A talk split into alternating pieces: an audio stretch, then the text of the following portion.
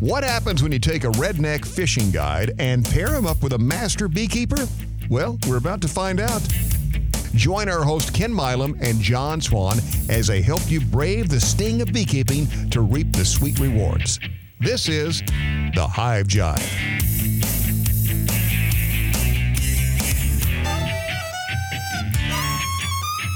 Well, howdy, everybody. Welcome to another episode of the Hive Jive. How are you, Mr. Milam? I'm doing wonderful on yourself, sir. Doing wonderful as well. Uh, we have some new Patreon members that have joined us in the month of May, and we want to give a shout out to them real quick. We've had some pre-recorded special episodes and interviews and stuff here this month, and so it's we, we're a little bit behind on our shout outs, but we wanted to go real quick and say thank you so much to the following individuals who have joined us out there as part of our Patreon family to support the show. So thank you to Peggy T, Chef John, Nicole C, Paula R, and Michael H. Thank you, thank you, thank you so much for joining us. We really appreciate that. All of the support from Patreon obviously goes to keep the show itself going, keep us being able to put out these free episodes on Mondays for everybody for beekeeping information and just to kind of provide infotainment, as Ken says, to the masses out there. So we really, really, really do appreciate it. And then also it helps us to create all the bonus content and the additional information and episodes that are on Patreon itself. So much obliged. Thank you, thank you, thank you. We have fun doing this, and that's what it's all about. Except when the dang things sting me. I don't have fun about that. so the the main part of today's episode is literally ripped straight from the headlines. Um, I've titled the episode "The Perils of Shipping," and this is in regards to an article that is currently floating around out there in people's news feeds about a whole ton of bees that died because they were left in a UPS truck. And uh, the main article, did you have a chance to to peek at that? I looked at it and I when, when as soon as I saw it, I didn't read it. As soon as I saw it, I remembered what was it five or six years ago when the bees were coming through Austin and that 18 wheeler had a wreck and but now that was on a flatbed. I didn't see that this was a covered trailer. Oh well, so no, this is different entirely. So this isn't Okay. somebody had an accident. This is negligence, is what this is. So the the article reads: A shipment containing over a million bees was held up for weeks in a hot delivery truck due to packaging, quote unquote. According to UPS, it was due to the packaging that they held it in the truck. Um, and most of the bees, unfortunately, died. So this was actually a shipment from Mann Lake that was supposed to be going out to the New England area. So it was going from Pennsylvania to New England and it contained packages. And if we stop and consider how many bees are in a package, there's roughly 10,000 bees in a package. And if you're saying there was over a million bees in there, then you're looking at roughly 100 packages that were being transported out to the New England states to be, you know, people's first packages or, you know, increasing their apiaries and such. And a problem with packaging. Now, the, the article unfortunately doesn't go too in depth into this, but it just says there was a problem with the packaging, so they left it in the truck. I don't quite understand why you would do that. And you know, there was they they interviewed a couple of people and and they said, well, you know, if they would have reached out to somebody, any beekeeper, in immediately or within a short amount of time, the, all of the bees could have been saved.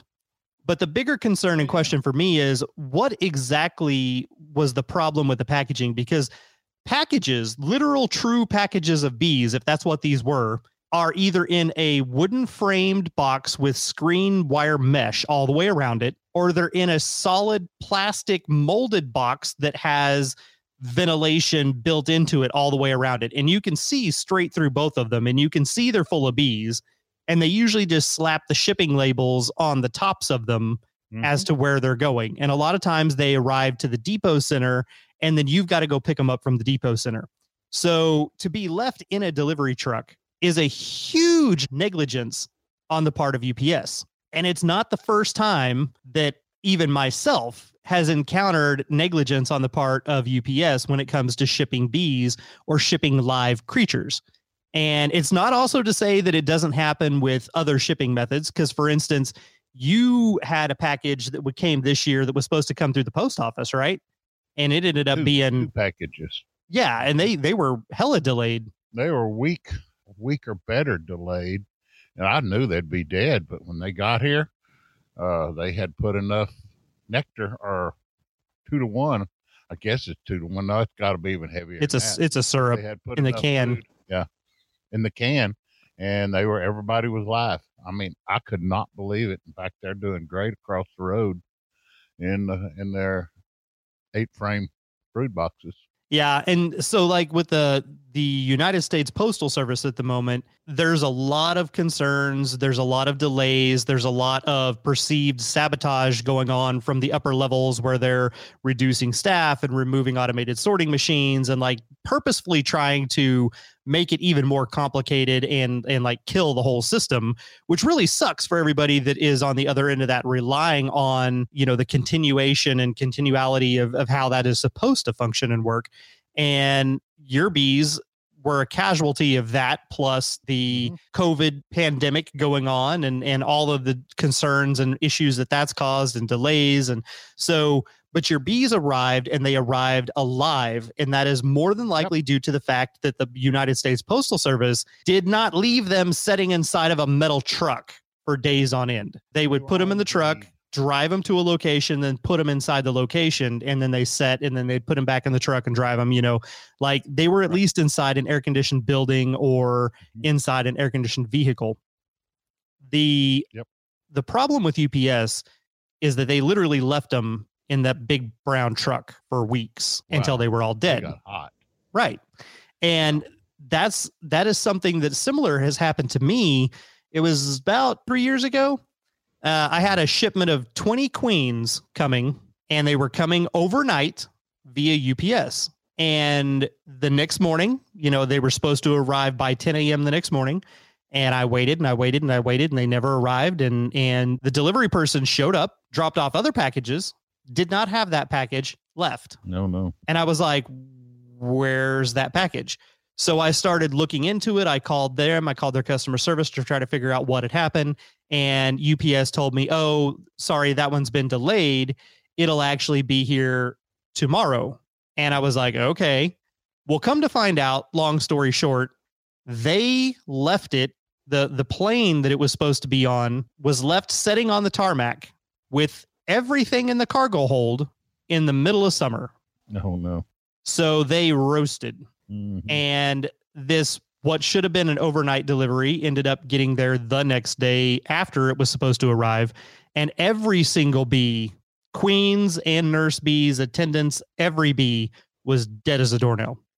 And when the when the gentleman showed up to deliver them, he rushed in, set it down, and tried to rush back out. And I was like, oh, hang on, I need to check this and make sure that everything's good. These were delayed. I got to make sure, you know, like live arrival. And it even says on there, you know, live animals, you know, caution live bees, keep in a cool, ventilated space. And he wouldn't stay. He immediately left back out and got in his truck and left because he knew they were dead.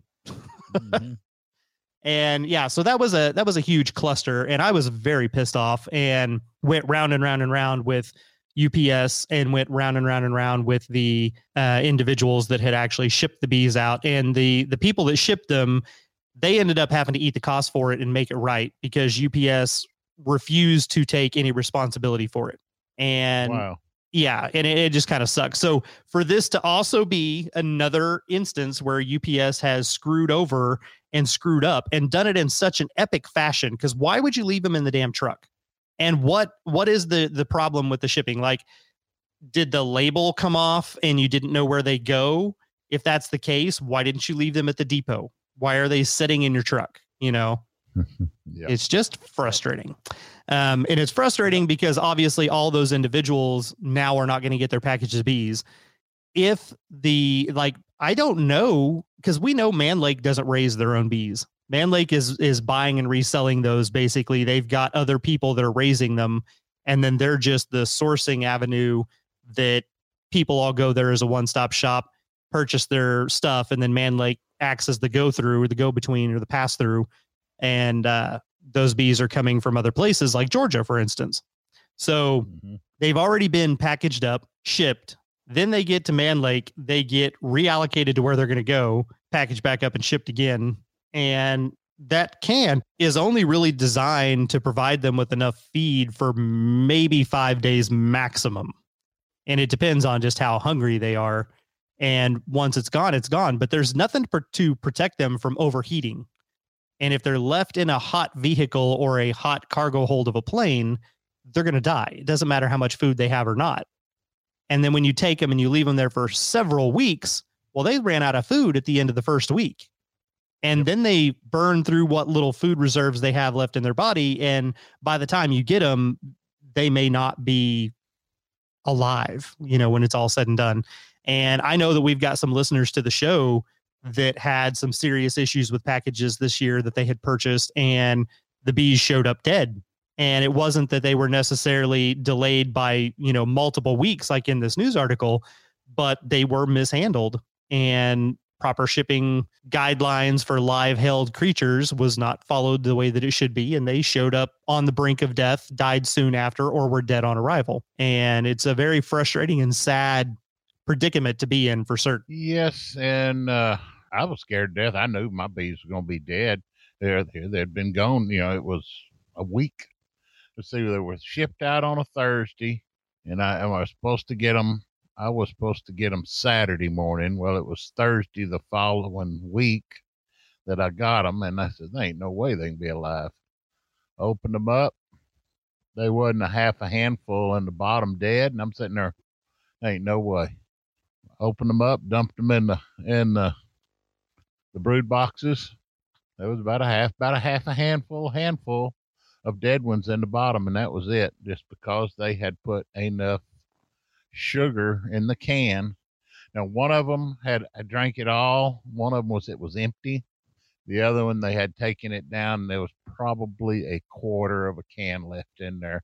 So if it had been just a, another few days, no, I wouldn't have had live bees. But I got them. They're live and they're doing ha- they're doing well. And uh, it was they came out of Georgia.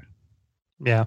Now, something you mentioned there is something else that's always perplexed me. They shipped out on Thursday and you were supposed to receive them by Saturday. Mm-hmm. I don't quite understand, especially with now it, it's different if it's FedEx or UPS because they do deliver, you know, seven days a week, but the post office does not. And like couriers typically don't run on a Sunday either. There's some companies out there that have their shipping specifically set up to accommodate and take into consideration, I guess I should say, Mm-hmm. when the peak shipping times are and the most likelihood for arriving on time. And they will only ship things at the beginning of the week to ensure that they've got plenty of time to arrive before the weekend. Because the last thing that you want is for there to be a delay. And now all of a sudden it's Sunday and they're literally just going to sit wherever they're at because we don't work on Sunday. So uh, the the concept of picking and packing on a Wednesday, Thursday and shipping out on a Thursday, Friday makes zero sense to me because that's setting yourself up for the weekend and for potential failure. And that one is that's always been a perplexing thing. There may be some logic to it. Maybe there's, you know, less shipments going through so you you have more of an opportunity or maybe that's just how their week goes they start off and as the week in gets closer they're like oh we got to get this done and that's just the day they go to town to do it i don't know but it would seem to me like it would be better to go out there and pick the queens pick the bees that you need get them ready get them packaged on sunday monday and ship them out on monday tuesday as opposed to thursday friday Yeah. It would. I don't know. I, you know, I got them on. They were shipped on Thursday, and I s- when I didn't get them Saturday, that's why I get them Monday. Know, I, I called them and I said, "Where's my bees?" Oh, I bet you yours was in that Atlanta bunch that got set on the on the uh, receiving. You know, the dock, uh, the the dock and uh, had left outside on the dock for a while. And I said, "Well," she says, "if they're dead when they get here, call us. We'll we'll take care of them." I "Okay." And when they got there, everybody was happy. I texted them, told them if everybody's good, and they were thrilled, and as I was. So, yeah. Well, good. Well, anyhow, so that that is kind of the you know the long and the short of that. It is also though one of the reasons why I have never bothered to try to ship bees either. You know, I go through and I didn't do it so much this year actually, um, but in years past, I was raising my Gen 2 of the Russian Carniolan bees. And sometimes I would order in bulk and I would end up with excess queens that I didn't necessarily need. And I would go through and resell them to like the local area. If I knew people or beekeepers associations, I'd let them know, hey, I happen to have an excess of bees. If you've got any members that might be interested, I can either deliver them to them or I can come to your next meeting and they can purchase them there. You know, I've done that before, but I've had people that have, you know, listened to the show or people that know that I've sold them in the past or they see them on the website and and they're they don't realize that it is just local delivery only and they're like, "Hey, do you have any more of those Russians or the Russian carniolans, or are you still raising your own bees and and selling them? And if so, you know, can we purchase some?" And the answer for me has always been, if I have to ship them, then no, because all of this stuff that we just talked about, I don't want to deal with it. I don't want to deal with the headache of me having something that started off in perfect quality and then I put it in somebody else's hands who doesn't give a shit and they mishandle it and it dies and then the end customer is upset but then you've got to go back and replace that. And if you only like if it was a, a resell type scenario like say i ordered 100 queens and i only ended up needing 75 of them and i've got 25 left and i go to the local area meeting and i sell 20 of those and i've only got five left and then I have a couple of people that are going to come and pick some up, and I've got one random person that says, "Hey, ship me a queen," and I ship that queen out to them, and then the other people come and pick up theirs. Well, now I'm out of queens, and then something happens with that shipment, and the queen dies, mm-hmm. and that one person says, "Hey, I need a replacement." Well, there's not a replacement. I sold all of the ones that were available, and in that scenario, I may not have been raising that queen, so I can't just go out there and raise you a new one and ship it to you. And even if I did raise you a new one, that's going to be 20 days minimum before she is emerged, mated, and that's not even testing her laying pattern. If you want the laying pattern to be tested to make sure she was mated properly, that's a month before you get your replacement queen. Now, obviously, if you're a big queen breeder, and that's all you're doing every day is raising queens. And so every every day or every week you're going out there and you're picking these mated queens and you're moving other queens into mating nukes and you're doing all this stuff. That's a little bit of a different story. But for the for the little guys out there it's not necessarily mm, the word escapes me. It's not feasible. It's not necessarily a yeah, feasible thing to do so it just it's that's something that i've always shied away from like um, I've even had before, you know, Jacobs asked if uh, if perhaps if I had any of those, I could ship them up there so he could try them. And I was like, not happening. I'm not putting bees in the mail because it just you never know what can end up happening to them, and uh, and I don't want to be on the the other end of that. And I also like I don't want to be on the other end of if you're raising queens specifically to sell them, falling into that trap of well, I need to get these out. And then you end up in a situation where sometimes productivity starts to out outpace or outweigh quality you know and and we've talked many times about some of the big queen breeders around us that their queens are freaking tiny when you get them compared to the size of a virgin queen that I raise on my own she comes out of that cell and she's bigger than their fully mated queen you know and and that's because of the stress of of mass production whenever that happens. And are they mated well and how long have they been banked and you know all these other concerns that come in there. But yeah shipping can be an absolute nightmare. And if you are taking your business in a direction where it you know is going to be something along the lines where you're going to be potentially shipping bees it is definitely something to take into consideration how much is going to cost you um, which different shipping industry leaders are going to best suit your needs, which ones have the best feedback and reviews when it comes to live shipments of things, which ones have the most chance for error, leaving your bees in a truck for three weeks. Um, mm. All of those things need to be taken into consideration. But, you know, shipping honey stresses me out enough.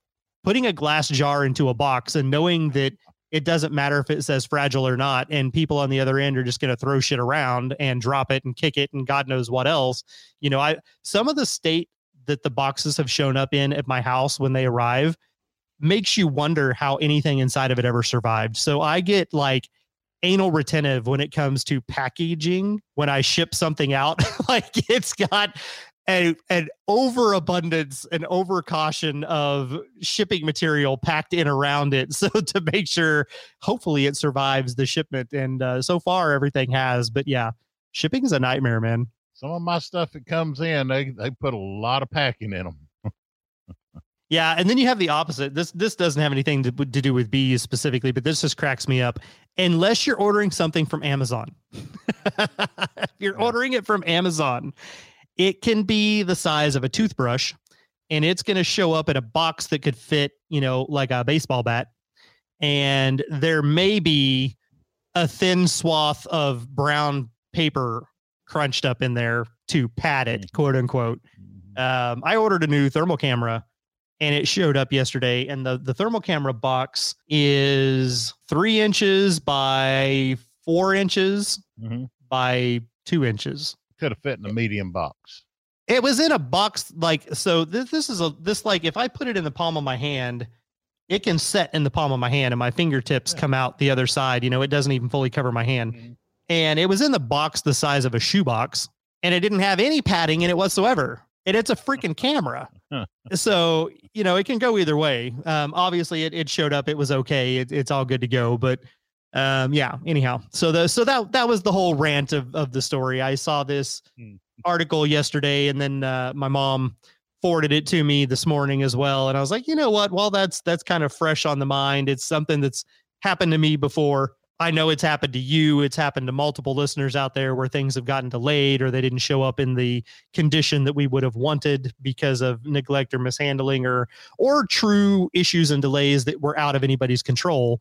Which I don't think this one was out of anybody's control. That's the sad part. But so I thought uh, we would bring it up and, and just kind of hash it out here as something that is relevant in the news currently today. There's something going on right now. I'm, I'm seeing a lot in my catching on emails there's a bunch of the uh, bee producers sending out, you know, that you can buy your packages from. Last weekend to buy packages, you you got to get your packages ordered now, and to have them shipped by the end of well, this was earlier in the week, by the end of May. But the only bad part about that, the reason my bees made it was they came in, I guess they were shipped to me in late March. Early. Well, I was going to say yours yours got there in April. I thought. Yeah, it was cool. You know, it didn't get hot yet. Right. Right now, if you ordered bees right now, you see these emails. We got bees. If you want a box, we're cutting you a deal. The reason they're cutting you that deal is they got too many bees. They don't want to sit there and over feed them over the summer or do whatever they got to do. They're trying to dump them, and then if they get picked up by UPS, one of the shippers post office or whoever, you're hoping they don't keep them an extra day or two in the mail because if they're outside or in a truck, they're going to die. It's going, it's too hot now. Yeah. Well, see, that even comes to like um, on our honey cells, for instance. I have the chunk comb honey in a jar mm-hmm. and oh. it's gorgeous, it's beautiful, and people all the time want me to ship it. Well, when we harvest that comb each year, it's usually the mid to late part of July or the very beginning of August, which in Texas means it's a minimum of 100 degrees. If I put a jar of comb honey in anything and try to ship it in July and August, the wax is going to liquefy and melt mm-hmm. before it ever mm-hmm. gets to you just from a few hours in a delivery truck or setting on a tarmac in a plane at 100 degrees outside, that metal container is going to be far hotter than that on the inside, and it's going to liquefy it. So we won't ship anything like that during those months. And there's a lot of people that sell wax for your your colonies and stuff, mm-hmm. and they won't ship them during the hottest month of the year, and they won't ship them during the coldest months of the year because the wax gets brittle and turns to basically glass and breaks if it's too cold, and if it's too hot, it melts and they'll they'll put cautions on there the rest of the time just so you know in your area it could be hotter or colder and if we ship during certain times of the year this could happen and we're not responsible for it if it does so on my website i specifically have it on there where if you buy the jar of the chunk comb honey it's local pickup and delivery only from basically mid-may all the way through mid-september because it's simply just too hot to risk putting it in a truck and mailing it. So and that's usually when we harvest it. So most of the time it's not even available in stock to be shipped in the time frame of you know when it could be season wise when it actually could safely be shipped. We don't have any in stock. That stuff sells out you know we'll we'll end up having maybe five cases of comb honey potentially from any comb that we cut out and do that with and god it it's gone like as soon as i put it up hey we've got our, our this year's comb honey for the season I have people that are like, I want 10 jars. And I'm like, wow, save some for somebody else. you got much, you got much, uh, do you have much honey put up already from last year?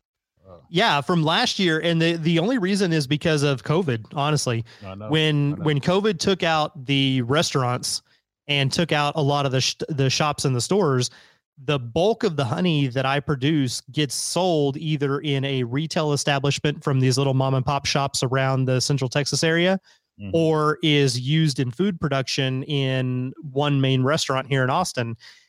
With everything shutting down last year, what normally would have been, you know, on average a gallon a week mm-hmm. going to the restaurant didn't happen because the restaurant wasn't open for a good chunk of the year and then when they did open, they had a limited menu. You know, they I think they ordered between last year and the beginning of this year a sum total of maybe three to four gallons of honey, period. And normally they go through three gallons of honey in a month. So wow.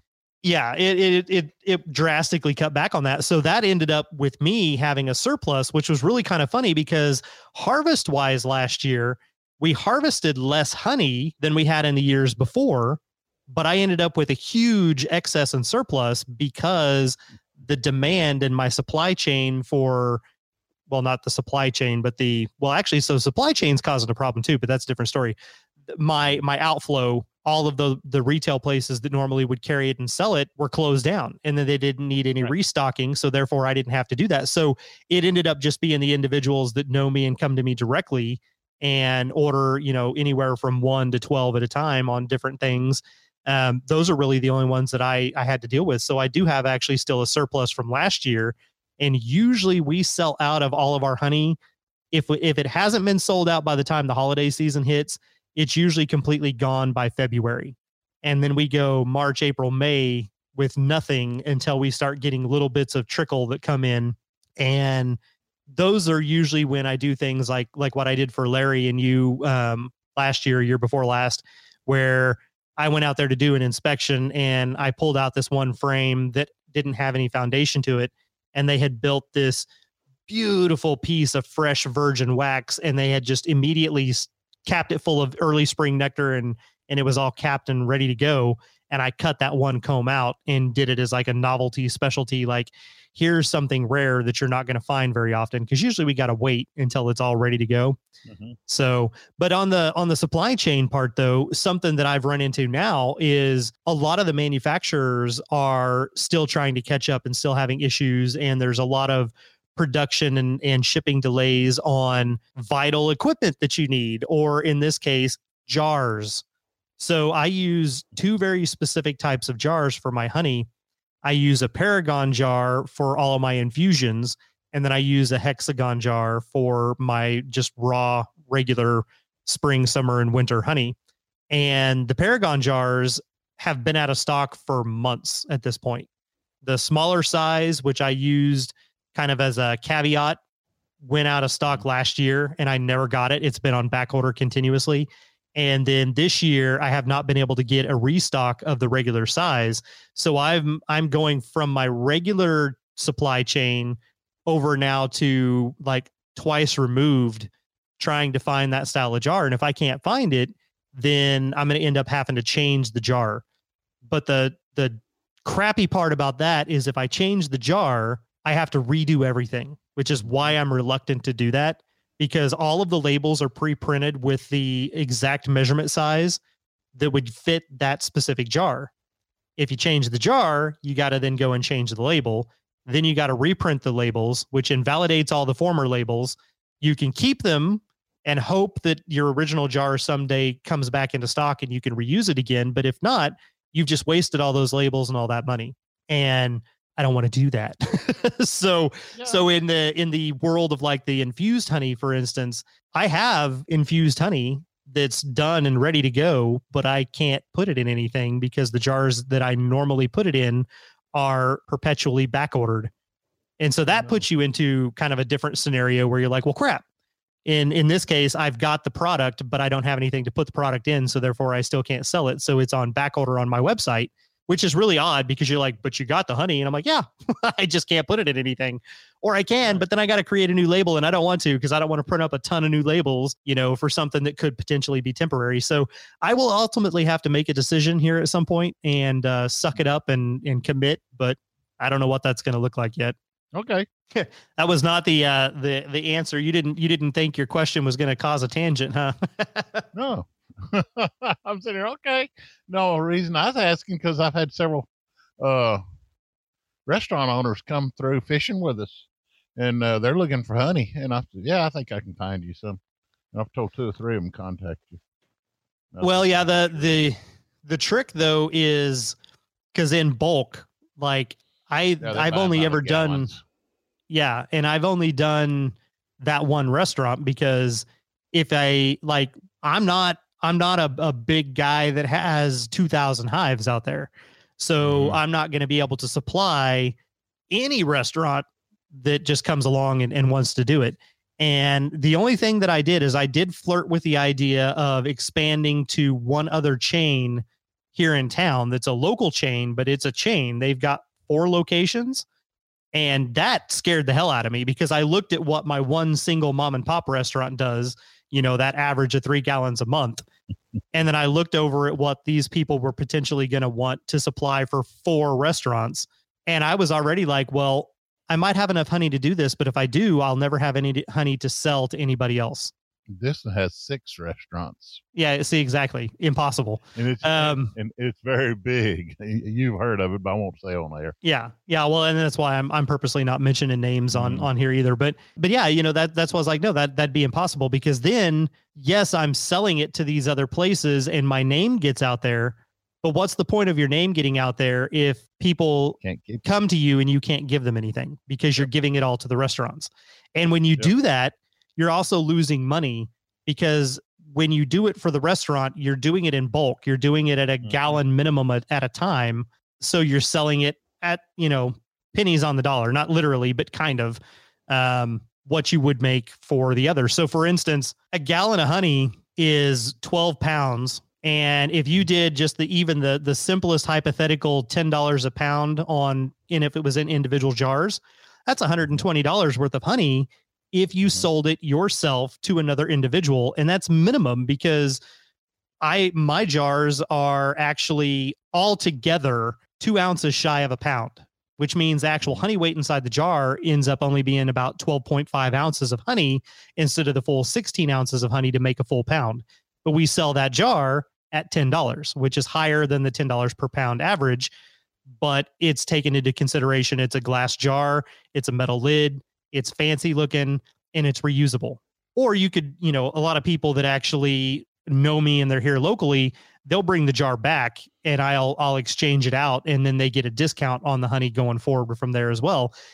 So you could make a minimum of $120 on that 1 gallon of honey, but if you sell it as a gallon to somebody who's going to reuse it or use it into food, you're not selling it for $120. You're not even selling it for half of that. So you're losing potential income and having a ton of your product go out the door in bulk. And it, it just, you know, again, unless you are a reseller or unless you have thousands of hives and you're making, you know, drums that are 480 gallons each of honey, multiples of this, and you've got a warehouse of it, you can't really afford to do that.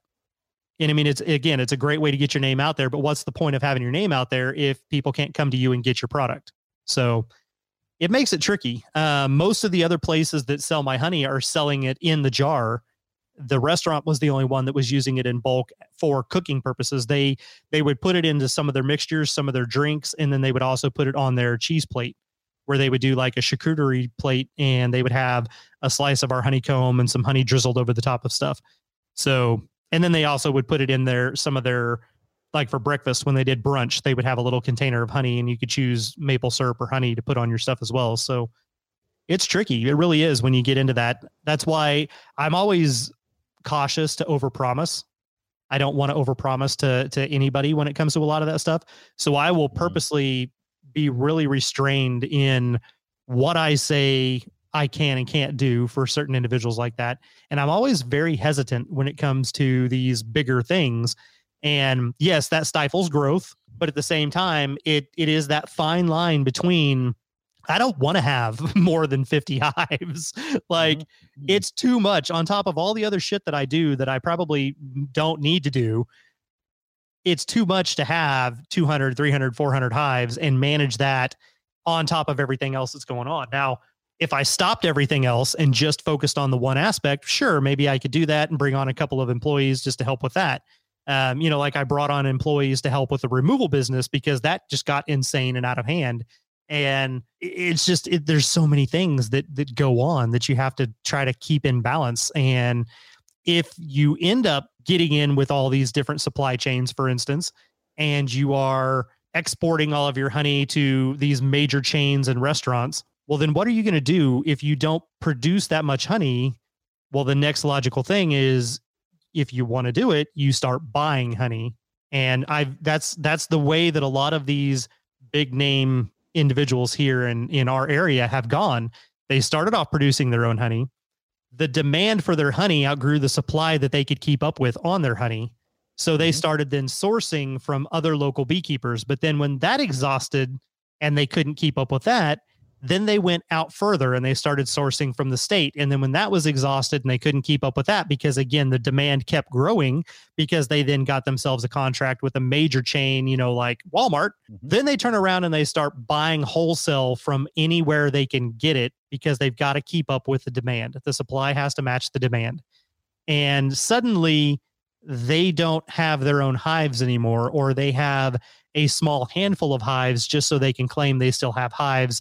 And they may have their own boutique pure honey that's theirs that they sell in their own storefront in that one spot. But everything else that you find with their label on it all across the world is not truly their honey. They just bought it and packaged it and labeled it as theirs. And I don't want to be that person. so it ain't happening. okay. And then, uh, so yeah, that's something that's happening up here. I won't mention names, but uh, they their company I think is fixing to start producing mead, and uh, I'll just leave it at that. And, and once it all ha- is out there and said and done, then we may talk about it. But they're going to be making a lot of mead. Well, from what I understand, the original honey company sold out and yeah. are being bought by a company that makes mead. Nothing but mead. Yep. Yep. And so whether or not that brand of honey is ever seen again or is exactly like what I said, it ends up being a specialty boutique that you can only find yep. in one little location from their own little smattering of hives. Uh, that may be it, but you're not going to find it in in our HEBs and Kroger's and WalMarts and all that kind of stuff anymore. Uh, yeah. And I've already yep. been noticing I'm not seeing it in them now in the big box stores. So, yeah. So, anyway, I was just yeah. thinking, I, I know I had one bunch come through and he wanted three or four gallons to make mead with, and I gave him your number. So, I don't know if he ever got a hold of you, but I knew you had plenty of honey right now because of last year. And then I'm hoping this year with all the rain and the flowers I'm seeing, except in Mason. We don't have the flowers in Mason, and I still haven't moved bees over there. So, but we have plenty of them here around Llano County. Plenty. It's going to be good. Well, fingers crossed. I hope that's the case. Yep. yep. Well, sir, is there anything else you want to bring up and chat about? No, not offhand. Everything's good, except if anybody knows a good bee suit for a big headed redneck, that, that is getting tired of getting his chin stung let me know or John know, and he'll get in touch with me. I got to find a new bee suit. I'm starting to swell up way too much. Preferably ventilated, fully ventilated. Yeah, ventilated. Oh yes, fully ventilated. Yes, I can't handle the heat. Very good. All right. Well, sir, uh, I guess we'll wrap this bad boy up then for another week, and we will be back with everybody next week to chat some more. And until then, everybody out there, be good and stay safe. Let's take care of each other, just like the bees do. The show might be over for now, but the sting won't last long. And if you haven't already, be sure to subscribe to our podcast as we'll be swarming in with new episodes Mondays of each month. Until then, behave yourselves.